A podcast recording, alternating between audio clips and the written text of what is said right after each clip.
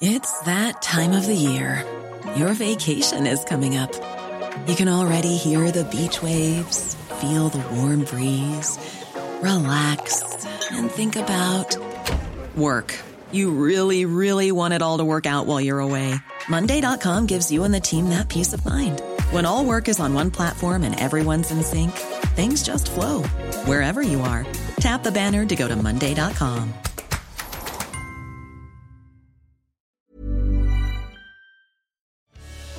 Entre constat et état d'urgence, entre grands combats et petits gestes du quotidien, notre chère planète, c'est le podcast Environnement du Dauphiné Libéré. Voilà 5 ans que la manœuvre a débuté aux confins des Hautes-Alpes.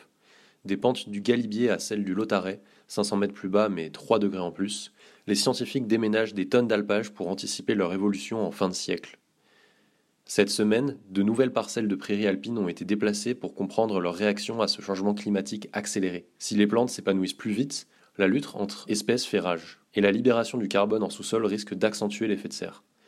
À la tête du programme Alpage Volant, la chercheuse au CNRS Tamara Munkemüller, du laboratoire d'écologie alpine, évoque les conséquences de cette biodiversité particulière, dont les facultés à s'adapter au froid pourraient être altérées. Un reportage d'Antoine Chandelier. L'objectif est de simuler le réchauffement climatique avec une expérience dans le laboratoire ciel ouvert. C'est les espèces végétales, les plantes, mais aussi les sols, les fonctionnements des sols et les organismes dans le sol. Nous, pour installer l'expérience, on prend les parcelles de la végétation avec le sol de 30 cm et on les déplace 500 mètres vers le bas pour les réchauffer pour 3 degrés. A commencé il y a déjà 5 ans, il y a eu des premiers prélèvements qui ont été faits. Comment ont évolué ces parcelles qui depuis 5 ans ont été transplantées 500 mètres plus bas? Là on a des premières réponses de la végétation, où on a les plantes qui sont plus productives, qui font plus de photosynthèse ici. Mais par contre, si on compare les plantes qui sont réchauffées alpins, si on compare les plantes en haut qui sont réchauffées, ils sont plus productifs ici qu'en haut, mais ils sont moins productifs que leurs voisins qui sont déjà adaptés à les climats ici. Ça veut dire une plante elle-même, elle fait mieux ici, mais elle est moins compétitive si on regarde les voisins. Et comme ça, on a un peu le problème sur une zone de combat, en fait. Ce qui veut dire qu'avec le réchauffement climatique que vous simulez, on peut imaginer que ces 3 degrés, c'est à la fin du siècle. C'est ça. Ça montre que finalement l'environnement végétal va être affaibli.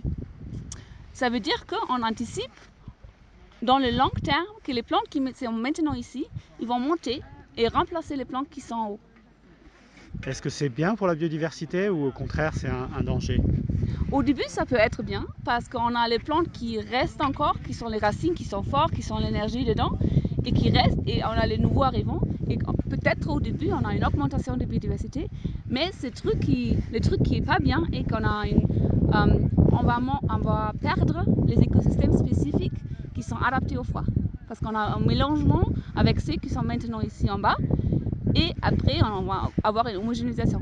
C'est-à-dire que les espèces qui vont coloniser depuis le bas vont être en compétition avec celles qui sont en haut et vont les détruire finalement, c'est un peu ça ? Oui, on ne sait pas combien de temps ça va prendre pour les détruire et si ça va arriver. Bon, on voit déjà qu'il y a des populations qui diminuent, qui ont les fonctionnements des sols, qui viennent avec certaines végétations, qui changent. On a vraiment un changement dans une direction des parcelles en bas. D'accord. Donc finalement, avec l'augmentation des températures, c'est un risque pour la biodiversité.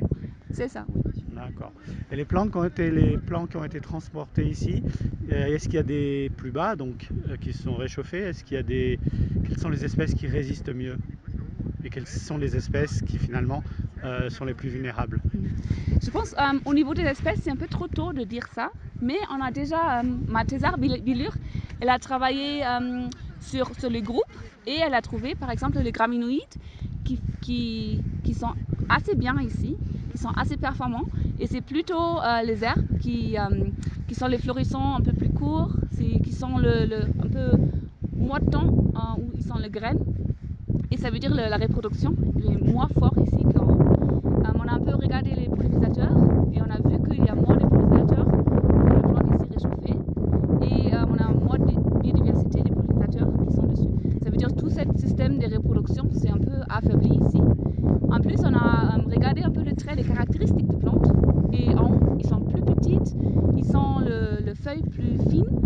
sont vraiment adaptés à résister au stress en haut. Et là, si on regarde les plantes, on voit que les plantes sont plus hautes, ils font les feuilles plus grandes, ils vivent plus vite. Comme ça, on a un vrai changement de fonctionnement.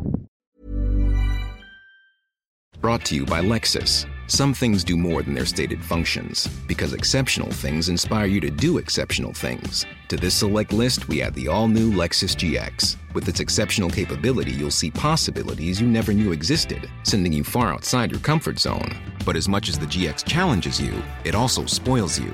Its intuitive technology and luxurious features mean that wherever you go, you'll never go without. Live up to it. The all-new Lexus GX.